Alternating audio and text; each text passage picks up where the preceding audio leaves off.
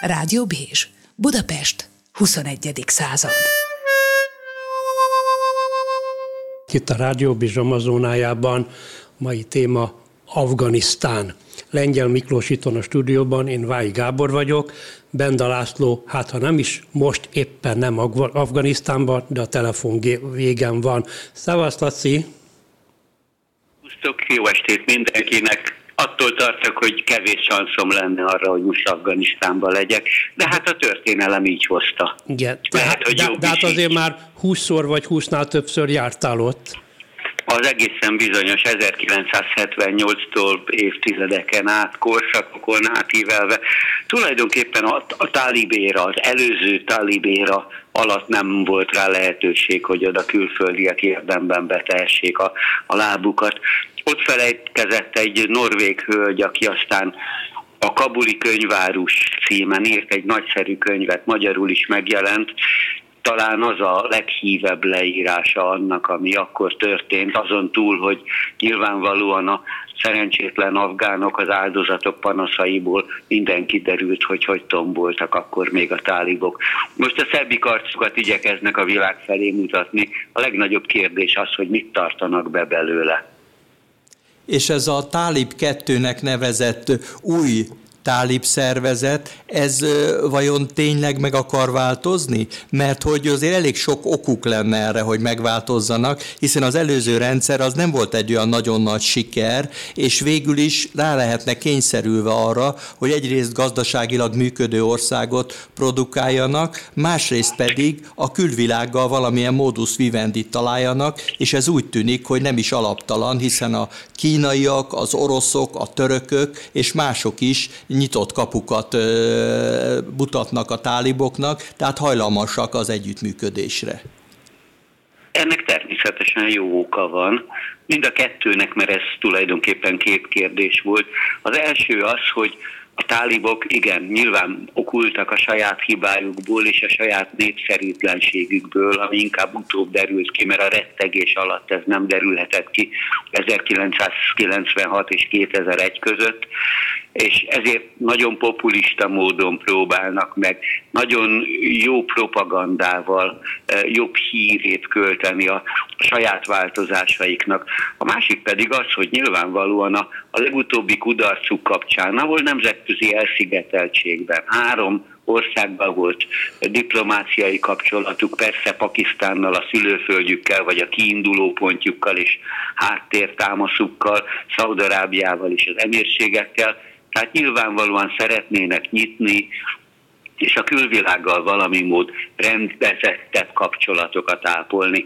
És a második kérdés, ami ehhez kapcsolódik, és nyilvánvalóan szorosan összefügg, hogy hát azért soha ne felejtsük el azokat a a riválisokat, az Egyesült Államok riválisait, akik végig kárörömmel követték mindazt, ami Afganisztánban az amerikai, illetve a nemzetközi közösség vagy nemzetközi koalíció jelenléte alatt történt, és azt a kudarc sorozatot, ami végül is a, az összes külföldi csapat túlnyomó részének levonulásával végződött. Hozzáteszem, hogy ebben is olyan bizonytalan az amerikai álláspont, nem csak Trump hibás egyezménye, aminek a határidejét kitolta Joe Biden, mert megvalósíthatatlan lett volna logisztikai és egyéb okokból, hanem épp a mai hírekben olvasom, hogy Biden már hajlamos arra, hogy kitolja a további katonák kivonását, miközben újabb erősítést küldött például az utolsó egyáltalán létező nemzetközi ellenőrzés alatt álló terület a kabuli reptér ellenőrzésére. De ott van Kína, ott, van, ott vannak az oroszok, akik mindvégig a, kudarcokat sorolták, a kínaiaknak plusz szempontja volt mindehez az, hogy az amerikaiak idegen földet taposnak, az mindig kudarcra ítélve, úgyhogy jó lesz, ha Tajvanra nézve is levonják ebből a megfelelő következtetést, amit Peking a saját elbitangolt tartományának tekint, és fenyegetőzik azzal, hogy nem úgy, mint Hongkongot vagy Makaót békés úton próbálja meg integrálni, hanem akár katonai eszközöket is használ ahhoz, hogy az ország kebelére visszatérjenek. És a leglényegesebb szempont, amire talán építhetnek egy józanap tálik politika képviselői, az hogy olyan nyersanyagkincsel rendelkezik Afganisztán, ami iránt rendkívüli a nemzetközi érdeklődés. Tehát a kínaiak ezt már érzékeltették. Az oroszok pontosan tudják, mert még geodéziai értelemben is ők mérték föl annak idején, már jóval a, a szovjet katonai jelenlét előtt, hogy mi mindent rejt Afganisztánban a földméje, és csak ugyan egy kincses bánya. Nekem egy korábbi iparügyi és bányaügyi miniszter mondta, hogy itt van a talpunk alatt az egész Mengyelejev táblázat, csak nem olyan a biztonsági helyzet, hogy hozzáláthatnánk a kitermeléshez. Hozzáteszem, hogy a tálibok még az elmúlt évek eh, polgárháborús körülményei közepette is az általuk meghódított területen számos ilyen illegális bányát nyitottak, és vassal és rézzel is próbáltak kereskedni, hogy a háborújukhoz, katonai eh, hadviselésükhöz bevételekre tegyenek szert. Igaz, hogy mindvégig, azóta is, ma is és gyaníthatóan még jó ideig a kábítószerek termesztése, a mák termesztés, a heroingyártás, pontosabban az ópiumgyártás, a heroin nyersanyaga, ez Afganisztán legfőbb gazdasági ágazata. Épp erre akartam utalni, hogy tulajdonképpen nem lehet, hogy a tálibok népszerűségének is ez az oka Afganisztánban, hogy ők már eh, év, évek óta a kábítószerkereskedelmet megszervezték, és ebből komoly hasznuk is van. Én azt olvastam, hogy 400 millió dollár volt a hasznuk a vírus előtti két évben, tehát hogy a együttműködés a helyi kormányzókkal, a helyi erőkkel, vagy egyszerűen csak a parasztgazdákkal, akik a mákot termesztik, hogy ilyen gyorsan sikerült hatalomra jutniuk, azzal is magyarázható, hogy talán a bizniszben már elég régóta vannak jó kapcsolataik a különböző, a hatalomnak a különböző embereivel és a különböző tisztségviselőkkel. Ez egy nagyon-nagyon sajátos ellentmondás, mert 1996-ban pont azért juthattak hatalomra, vagy azért voltak viszonylag népszerűek, még ismeretlenül persze, aztán jól megismerték őket, és aztán ez a népszerűség alaposan megkopott, mert azt ígérték, hogy a polgárháborús Afganisztán körülményei közepette felszámolják a korrupciót, ez azóta sem sikerült, és egy jó darabig valószínűleg nem csak itt persze, de megmarad. És a másik az, hogy azt ígérték, hogy felszámolják a kábítószer termesztést az iszlám szent ígéretei jegyében, meg különben is az káros az emberi szervezetre. Aztán a nemzetközi elszigetelődésükben rá kellett döbbenniük arra, hogy szükségük van az ebből származó bevételekre. És csak ugyan jó helyen kapiskálsz, hiszen azzal, hogy egy csomó általuk elfoglalt területen kifejezett nem, hogy hagyták, hanem szinte ösztönözték a kábítószer termesztést, amiből a helyi fella, a helyi paraszt az nagyon kevés hasznot húzhatott, hiszen idézőjelben filléreket fizettek neki azért, hogy megtermessze a mákot, ami ráadásul jól tűri ezeket a kontinentális eh, éghajlati és földrajzi viszonyokat, hanem a kereskedők, a közvetítő kereskedők, a tálibok különböző ügynökei hatalmas üzleteket tudtak ebből kötni. Én nem hiszem, hogy most nagyon határozottan állítanák majd, hogy ez az egyik fő céljuk, hogy a kábítószer termesztést aztán kiváltképpen felszámolják, hiszen ez sajnálatos módon ma már a világ heroin forrás vidékének a több mint 80-85-86 százalékát érinti, ami már innen származik, de az is igaz, és ez a lényegesebb ellen visszakanyarodva még az előző kérdéskörhöz, hogy Kína is és az Egyesült Államok is igen intenzíven érdeklődik azok iránt az afganisztáni ércek, nyersanyagkincsek, különböző fél drága és drága kövek, ritka földfémek iránt, amelyek az elektronikától kezdve az elektromos járműveken át a műholdakig és a repülőképekig minden szektorban nagyon is használatosak és rendkívül fontosak. Természetesen, ami a ritka földfémeket illeti, itt a cérium, neomidium, mindegy, ezeket biztos sokan jóval jobban értik, mint én. Ezekben Kína a világ első egyelőre, tehát a kereskedelmükben a ritka földfémeket tekintve, lítiumban most még Bolívia, de azt mondják, hogy ezen a téren is Afganisztán lehetne az új Bolívia, vagy új Szaudarábia, mint ami ott ül a kincses ládikán, csak nincs még hozzá kulcsa. De az tény, hogy Kína már eddig is nagy mértékben függővé tette az Egyesült Államok iparát a ritka földfémek exportjával. Tehát azt hiszem, hogy három évvel ezelőtt az amerikai szükségleteknek a négyötödét vagy 80 százalékát az Egyesült Államok Kínából szerezte be. Hogyha a Kína ebbe, erre is rá tudja tenni a kezét, már pedig már is fogadtak tálib delegációkat, ezt megtették egyébként az oroszok is érdekes módon. Tegnap láttam először az orosz sajtóban olyan tálib említést, ahol nem volt ott zárójelben, hogy ez egy tiltott szervezet az Orosz Föderációban.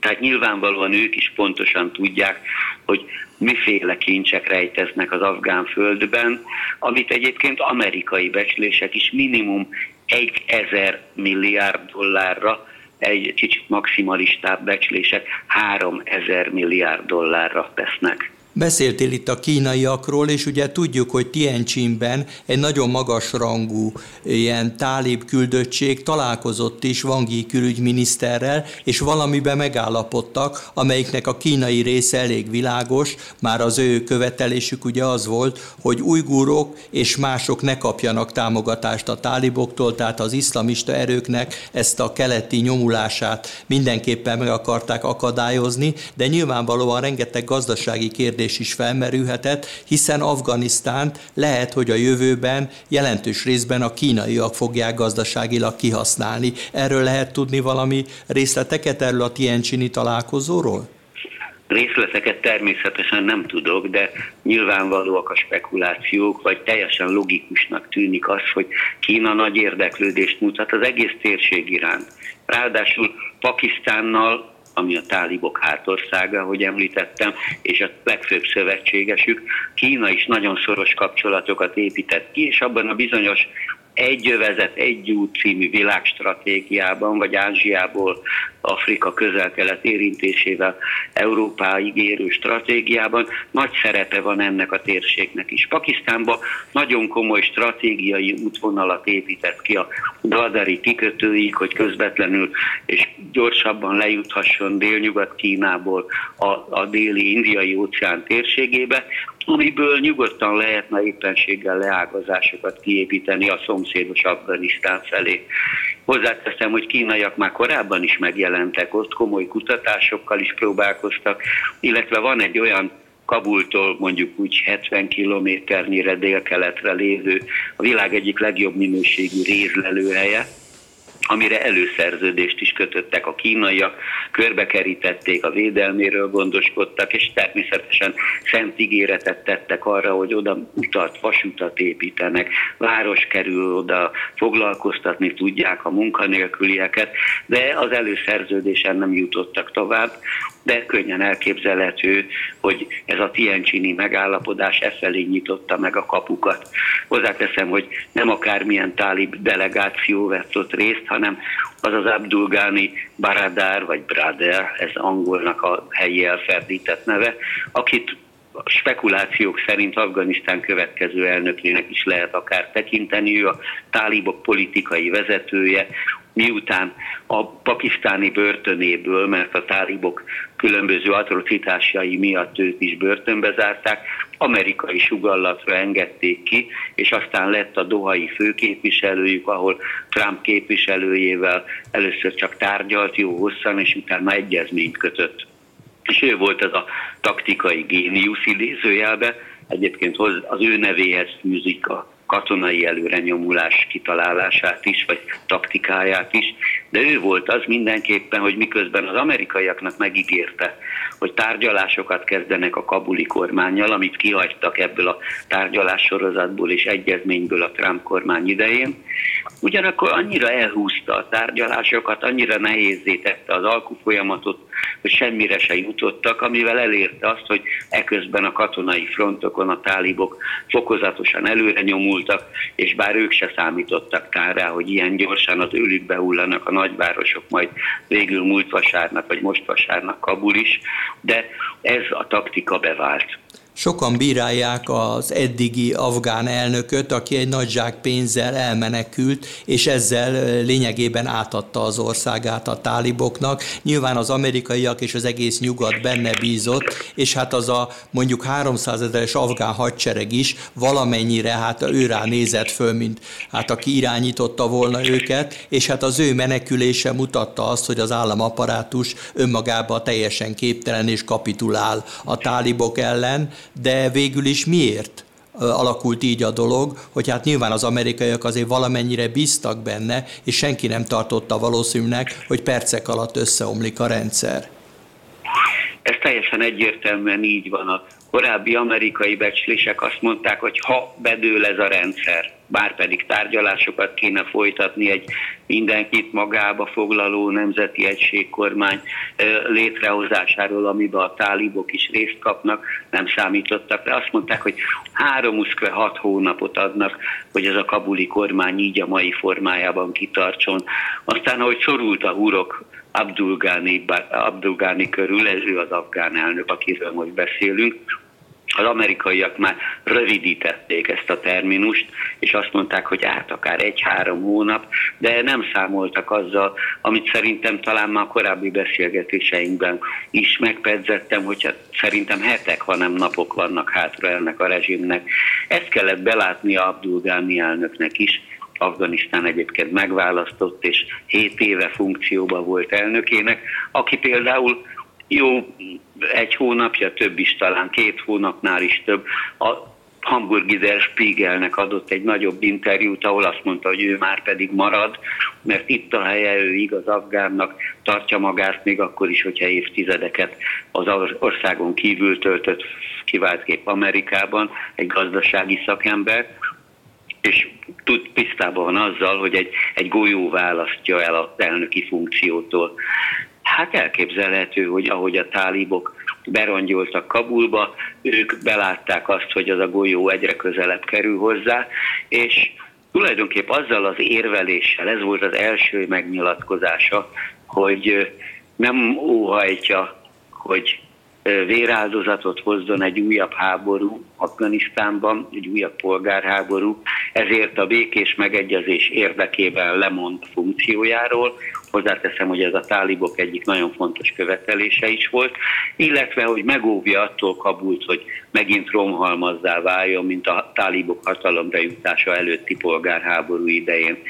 Aztán elmenekült poszt-szovjet Közép-Ázsián kívül sokat spekuláltak is, hogy eredendően Tajikisztánba repült, aztán mint hogyha Taskentben, Üzbegisztán fővárosában tűnt volna föl, még nem megerősíteni látszottak azt a tényt, hogy, hogy Gani az Egyesült Arab Emírségben van orvosi kivizsgáláson. Ezt egyébként először csak látták ott Abu Dhabiban, vagy Abu Dhabiban, a fővárosban, aztán megerősítették a hírt, és itt tett egy újabb nyilatkozatot Gáni, aki annak a szándékának adott hangot, aztán, hogy ez mennyivel hitelesebb, mint az eddigi nyilatkozatai, azt csak a jövő mutathatja meg, hogy ő neki eltökélt szándéka, hogy előbb-utóbb visszatérjen Afganisztánba, én tartok tőle, hogy ebből az előbb-utóbbul legjobb esetben az utóbb válhat be.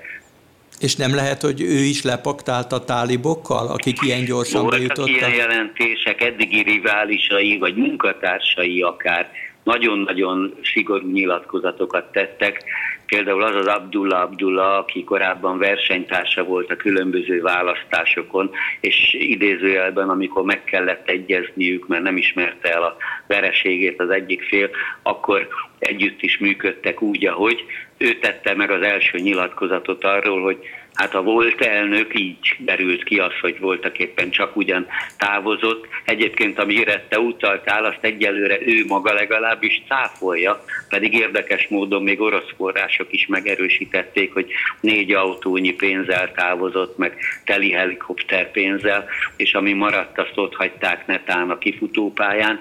Aztán ez pontosan ugyanúgy lehet igaz vagy sem, mint ahogy általában a, a különböző ilyen hírforrások tálalják ezeket a szenzációdus dolgokat. Abdul Ghani maga cáfolta ezeket a híreket, mondta, hogy olyan sietségbe kellett eltávoznia, hogy kapucsba jött el, és semmi a könyveiből se hozhatott el semmit, pedig nagy olvasóbarát, 6000 könyv, könyves könyvtára van, de hát ez a nagy sietség jele volt. Hát gondolom, ahogy a tálibok mindenki saját maguk meglepetésére is ilyen villámgyorsan elfoglalhatták Kabult, ők maguk is azt mondják, hogy erre nem számítottak, mert inkább várni akartak, Kabul határain kívül, amíg valamiféle egyességre nem jutnak, miután a kormány bejelentette ezt a békülékeny szándékát, hogy megmentsék az afgán fővárost, de amikor kiderült, hogy már a kormányerők is letették a fegyvert, a különböző helyi nagyságok hajlamok az alkura, vagy meghunyászkodni, vagy lelépni, akkor kénytelenek voltak idézőjelben bevonulni Kabulba azért, hogy a posztogatásokat, az üzletek kirablását megállítsák. És mi lesz ezután? Tudom, hogy nem könnyű jósolni, de mi lesz a kisebbségekkel, hiszen azért egyrészt rengeteg nemzeti kisebbség van Afganisztánban, másrészt pedig ott vannak a nők például, akik már is tüntettek több helyen, mert ugye rettegnek a táliboknak a nagyon szigorú uralmától. Ezek teljesen egyértelmű kérdések. Természetesen, hogyha hinnék a tálibok első megtartott, Kabulban megtartott nemzetközi sajtóértekezletén elhangzottaknak, akkor egy, egy virágzó paradicsom születik mostantól Afganisztánban a nagy nemzetközi együttműködés jegyében és a tálibok békülékeny politikájának betudhatóan, de hát én ezeket azt mondanám, hogy csak ugyan ki kellene várni.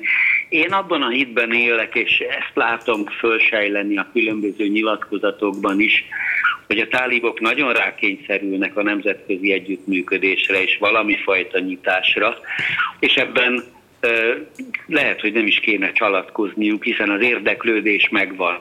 Azok a nyersanyagkincsek, azok a pozíciók, amiket különböző országok már eddig megszereztek így vagy úgy Afganisztánban, azok azt nem hiszem, hogy veszendőbe engedik menni. Tehát nagyon kíváncsian várom, hogy, hogy hogyan tovább. Az biztos, hogy a kisebbségekkel kapcsolatban is egyelőre nagyon békülékenyen nyilatkoztak meg, miközben a történelmi tények, vagy az, akár az elmúlt időszak eseményei is azt bizonyítják, hogy Afganisztánban a nőkről beszélünk először akkor. A tálib időszakban megtiltották, hogy a nők dolgozhassanak, megtiltották, hogy a lányok iskolába járjanak. Egyáltalán nő, a nők csak tetőtől talpig burkában, tehát ez a fejük búbjától a, a földig leérő fátyolban hagyhatták el a lakásukat, közvetlen férfi rokon társaságában, legyen az az édesapjuk, férjük, sógoruk, fivérük, vagy akár a fiúgyermekük.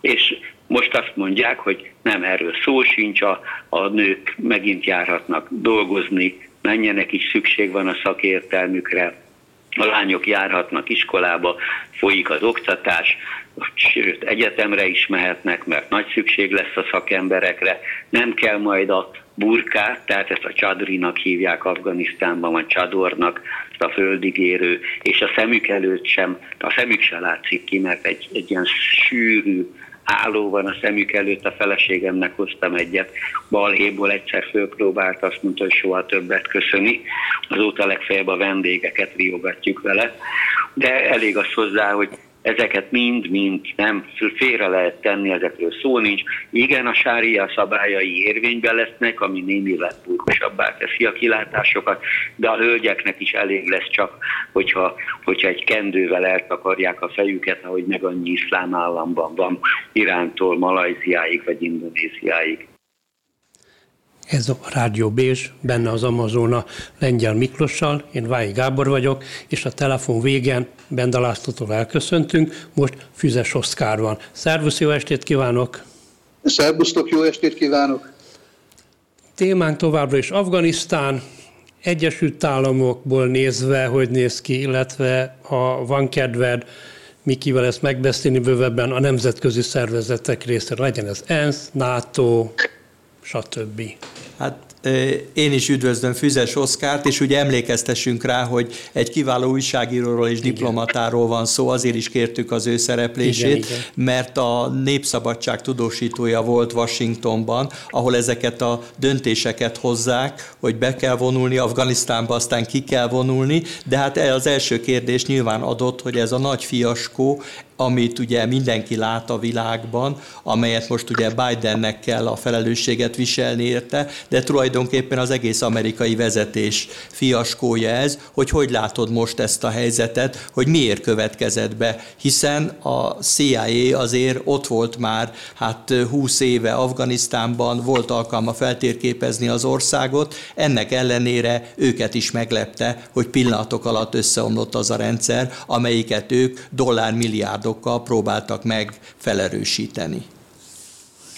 Hát sőt, dollár ezer milliárdokkal. Ez egyébként nem csak, a csakot idézőjelben mondom, nem csak az amerikai politikum, tehát mind a két, a demokrata és a republikánus párti vezetők, szenátorok, képviselők, politikusok hibája, hanem óriási csődje az amerikai majdnem 30 nagyon jól felszerelt nagyon sokrétű és mindent átfogó nemzetbiztonsági, diplomáciai, hírszerzési és felderítési és katonai soroljam családjának, vagy összességében ezeknek a szervezeteknek, nem tudták kiavítani azt a katasztrofális stratégiai hibát, amelyet még Donald Trump követett el abban a pillanatban, amikor beleegyezett abba, hogy a dohai tárgyalásokon ne legyenek ott a regnáló afgán kormány képviselői.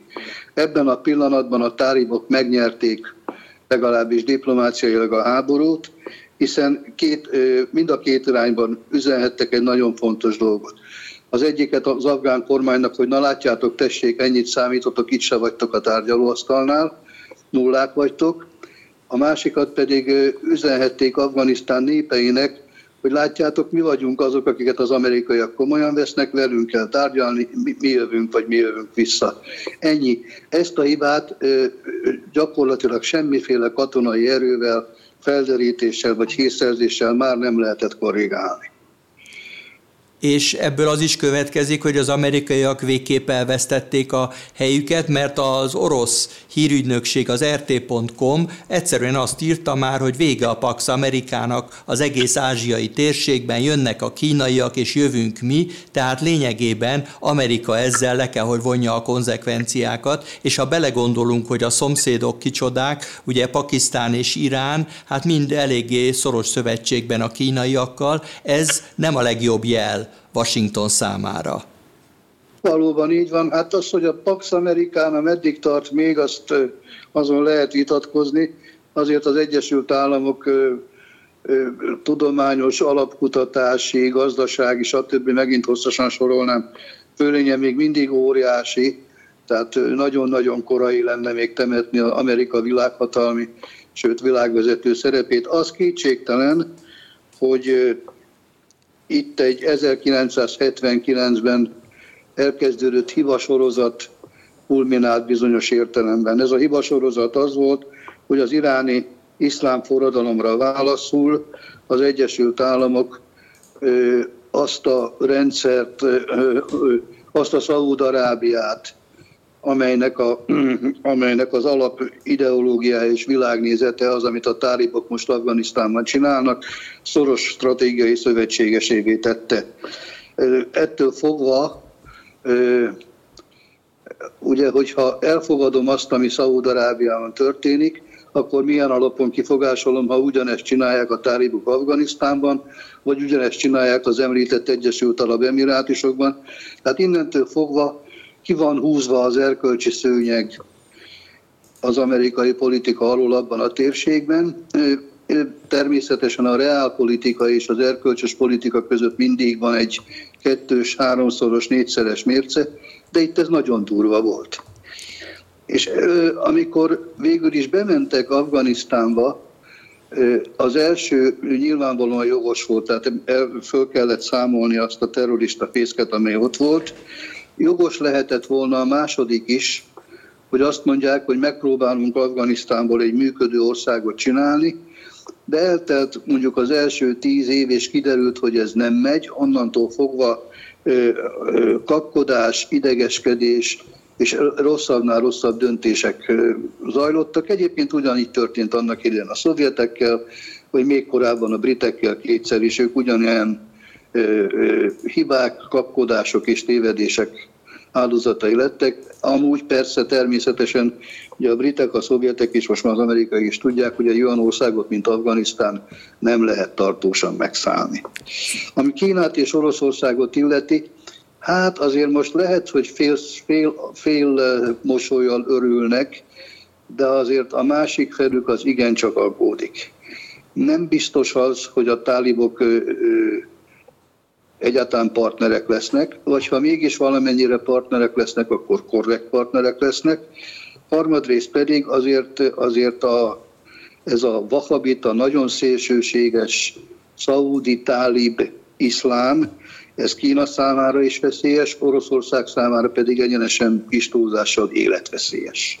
Füzes Oszkár jól ismeri a Szovjetuniót, illetve Moszkvát is, hiszen ott végezte diplomáciai tanulmányait. Az oroszok akkor miért örvendeznek ennyire? Igaz, hogy volt egy hadgyakorlat is ott az afgán határ közelébe, a tadzsikokkal és a kirgizekkel együtt, de végül is azért most majd, hogy nem üdvözölték a tálibok győzelmét, és azt mondták, nem, nem, hogy nem, most, nem, nem, nem, most nem, mi jövünk. Nem, nem, nem. Maria Zaharova, a, az orosz külügyminisztérium egyébként igen éles nyelvű és időnként nagyon durván fogalmazó szóvivője, most kivételesen diplomatikus volt, azt mondta, hogy a tálibok hatalomátvétele realitás, és így kell kezelni. Ez az orosz diplomáciai nyelvezetben azt jelenti, hogy hűha, hát akkor most ez van, megnézzük, hogy mihez kettünk. Tehát lényegében ez eltúlzása, mert én a nyugati sajtóban olvastam ezt, hogy az oroszok lényegében keblükre ölelik azokat a tálibokat, akik ellenük harcoltak a szovjet időkben, de akkor ez nyilvánvalóan túlzás. Erről szó sincs erről. A, nagyon idegesek a, a, az oroszországi muftik, nagyon idegesek azok a közép-ázsiai egyébként szintén muzulmán országok és rezsimek, amelyek kifejezetten félnek attól, hogy tálib szélsőségesekkel vagy tálib ideológiákkal szembenézniük, és hát nagyon ideges például érdekes módon a csecsen elnök, aki, aki egyenesen kimondta, hogy a, hogy a tálibok és a tálib szélsőségek azok veszélyeztetik az egész kaukázust és az egész oroszországi muzulmán világot. Hát igen, a csecsenföldi, csecsenföldi harcokban valóban a vahabbiták. a helyzetet a vahabiták fontos szerepet játszottak, legalábbis az orosz propagandában mindenképpen, de e, lehet abban e, bízni, amit a tálibok ígérnek, hogy ők a maguk részéről leállnak az ilyen típusú hitterjesztéssel? Mert például állítólag a kínaiakkal ebben állapodtak meg Tientsinben. El lehet ezt hinni? Hát ezt, erre azt jól mondta a Bendalaci, hogy majd meglátjuk, ha én lennék a döntéshozók vagy az elemzők helyében, én egy szavukat sem hinném el. Tehát ennyire megbízhatónak tűnnek a tálibok. Hát igen, ez kétségtelen tény, hogy ugye Osama Bin Laden, aki ott Afganisztánban kitalálta a egész hadműveletet, a szeptember 11-i hadműveletet, eredetileg az amerikaiak embere volt, és végül is ugye ő tervezte meg ezt a nagy akciót, aminek a végén aztán az amerikaiak meggyilkolták ugye őt Pakisztánban. De hogy akkor a tálibok, ha rá vannak kényszerülve valamilyen együttműködésre a kül külvilággal, akkor kire számíthatnak? Hiszen Bend a kolléga említette, hogy az első uralmi időszakukban jóformán alig volt diplomáciai kapcsolatuk, tán Szaudarábia és még egy-két ország, de ez nyilvánvalóan kevés, már csak azért is, mert említettük például az óriási ásványi kincseket, azokat ki kell aknázni, ahhoz rengeteg pénz kell, tehát szükség van arra, hogy az Egyesült Államokkal, az oroszokkal vagy a kínaiakkal, valamelyik nagyhatalommal módusz vivendi találjanak. Ez egy racionális gondolkodás, és elképzelhető, hogy a tálibok egy-két részében vagy szárnyában van hajlam az ilyesmire, de nem tartom valószínűnek, hogy a tálib mozgalom derékhadát alkotó, igen szélsőséges, fanatikus, fanatikus férfi lakosság az hajlandó lenne holmi bányakoncepciókért, vagy, vagy kisebb-nagyobb pénzekért feláldozni az igaz hitet. Tehát ehhez egy nagyon hosszú fejlődési utat kellene bejárniuk, amitől szerintem még nagyon messze vannak. De az igaz hitből nem lehet megélni. Egyes, amennyi pénzre éppen konkrétan szükségük lesz, azt el tudom képzelni, hiszen mindig így csinálták. Ez nem új, ez nem tálib, tálib pont kettő. Ezek ugyanazok a tálibok, csak egy, csak egy kicsit jobb helyzetben vannak, mint akkor voltak, és egy kicsit jobban tudnak számolni.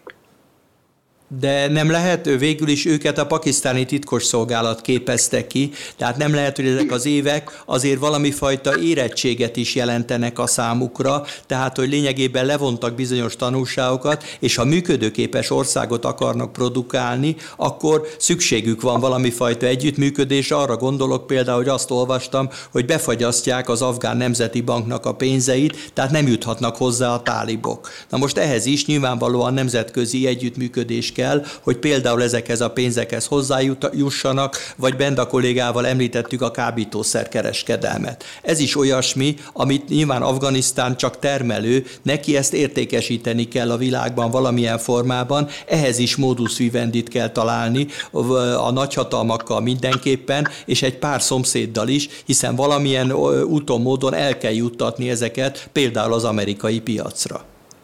Hát én nem gondolom, hogy akár az oroszok, akár a kínaiak túlságosan boldogok attól, hogy a tádzsik és az üzbék határt mind a két oldalon ö, ö, tálib ö, narkókereskedők ellenőrzik, mert pillanatnyilag ez a helyzet. Ö, azt se gondolom, hogy, hogy, hogy túlságosan, tehát azért az oroszok is, a kínaiak is ismerik a tálibokat megkockáztatom, hogy jobban, mint az amerikaiak. Tehát lesz egy ilyen ö, ö, angolosan wait tehát majd meglátjuk alapú kivárás természetesen. Elképzelhető, hogy a tálibok tesznek egy-két kivé, ahogy, ahogy most is betartják azt, hogy nem támadják a kimonuló csapatokat, elképzelhető, hogy tesznek egy-két ígéretet az oroszoknak és az amerikaiaknak, vagy a kínaiaknak. Mondjuk azt mondják, hogy azon a kis kínai határszakaszon nem fognak átcsapni az újgúrokhoz. Vagy azt mondják az oroszoknak, hogy nyugi, nem fogunk nálatok propagandát kifejteni. De hát ez vagy így lesz, vagy nem, vagy cserébe adnak eleget a tálibok ezeknek a partnereknek, vagy nem, ezeket, ezt, ezt nem lehet tudni.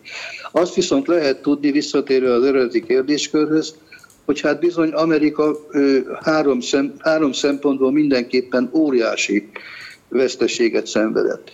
Az egyik az, hogy Biden ezzel a, ezzel a hirtelen kivonulással felrúgott néhány NATO alapelvet. Ezek közül az egyik legfontosabb az volt, hogy együtt mentünk be, és együtt jövünk ki. Ez Biden egyszerűen fölrúgta. A másik, a NATO alapelv, amit fölrúgott, hogy hát azért hejhó, hejhó, itt szövetségesekről van szó, illet volna konzultálni velük, és átbeszélni ezt a dolgot, mielőtt hoz egy ilyen döntést. Nem tette meg. Tehát a nato elég súlyos, a nato belüli szövetségesi bizalmat elég súlyos veszteség érte. És hát fölmerül még egy dolog, pontosabban másfél. Ugye ez a sokadik olyan amerikai intervenció, amelyik kudarccal végződött, tehát az intervenció utáni állapotok nem lettek jobbak vagy rosszabbak lettek, mint az előtte, előtte levő állapotok. Akkor fölmerül a kérdés, hogy az USA képes-e egyáltalán olyan katonai intervencióra, aminek van haszna, van értelme. És a másik, hogyha nem képes rá, akkor, akkor vajon mit tegyenek azok a szövetségesek, akik nagyon is rászorulnának adott esetben az amerikai segítségre. Tehát ezek igen messzire vezető dolgok Amerikában, és szerintem a következő néhány év, úgy, ahogy Vietnám után is eltartott néhány évig a tanulságok levonása, a következő néhány év az amerikai diplomáciában, hírszerzésben, felderítésben, egyáltalán nemzetbiztonsági ö, ö, csapatban, vagy hogy mondjam, abban a több ezer vagy több tízezer emberből álló csapatban, ezek lesznek a fő témák, és ezen bizony van mit gondolkodni. Hát van mit gondolkodni, mert ugye volt az a híres szaigoni kivonulás, ahol az amerikai nagykövet csomagolta a zászlót, és Füzes Oszkár ugye volt tudósító Vietnámban is, ahol ugye hát egy óriási vereséget szenvedett az Egyesült Államok, és már akkor kiderült, itt, itt hogy... most még nagyobbat. Egyáltalán... Itt most még nagyobbat. Ez még annál is nagyobbnak minősíthető? Hát... Sokkal nagyobb. Ugye akkor hidegháború volt, az megint egy más kontextus akkor ott egyértelmű volt, hogy, hogy hiába sztárlista az a vietnámi rezsim, de azért az egy valóban egy ténylegesen egy nemzeti felszabadító mozgalom volt, és azzal szemben szedtek vereséget. Most viszont egy, egy igen szélsőséges vahabita, nem, nem, nem tudom milyen jelzőket mondjak rá, társasággal szemben szenvedtek olyan vereséget, ami ami ráadásul, és a ráadásul ezek nagyon komolyan kell venni, még bizony a NATO szövetséget is megingathatja, és az amerikaiak, mint szövetségesek iránti bizalmat, hát, hát nem ismerem befejezni a mondatot.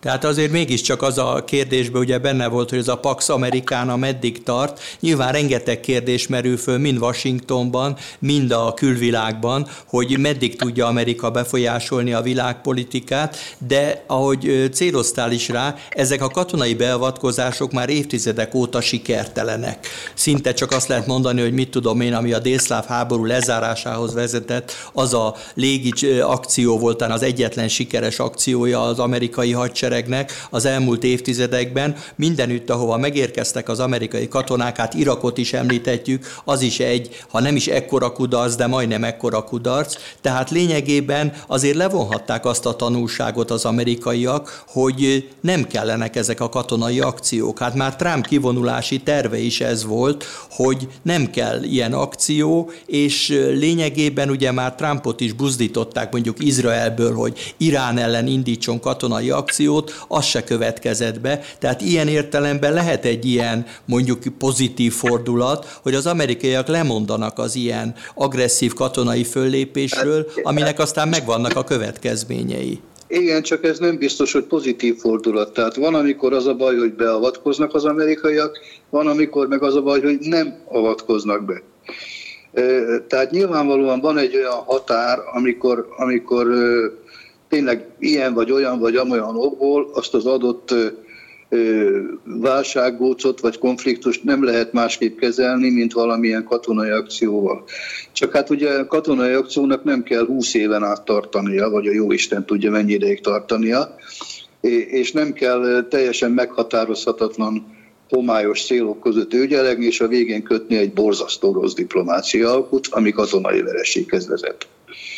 Tehát azért nem kell kiönteni a fürdővízzel együtt a gyereket, és nem is lehet egyébként. Tehát azt mondod, hogy csendőre szükség van még akkor is, hogyha ez nem különösebben népszerű funkció, hogy a világnak szüksége van egy csendőre, aki akár katonai eszközökkel is rendezi szüksége a problémákat. Lehet, sose tudni, mit hoz a jövő, szüksége lehet, ahogy csak ugye akkor megint a kettős mérce, tehát ha, ha van olyan rezsim a világon, amit legelsőként kellene megbuktatni, az pont a szaudarábiai, de hát ugye erről szó sincs, ez föl sem merül a kínaiak meglehetősen perfid mosolyjal felajánlották Amerikának, hogy közös békefenntartó erőkre lehet szükség esetleg Afganisztánban, és ebbe ők partnerek lehetnének. Ezt tudjuk, hogy egy nem egy igazán komoly javaslat, de ez azt is mutatja, amit meg is fogalmaztak a kínaiak, hogy amennyiben az Egyesült Államok változtat általános Kína politikáján, akkor lehet valami kompromisszum Afganisztán ügyében is,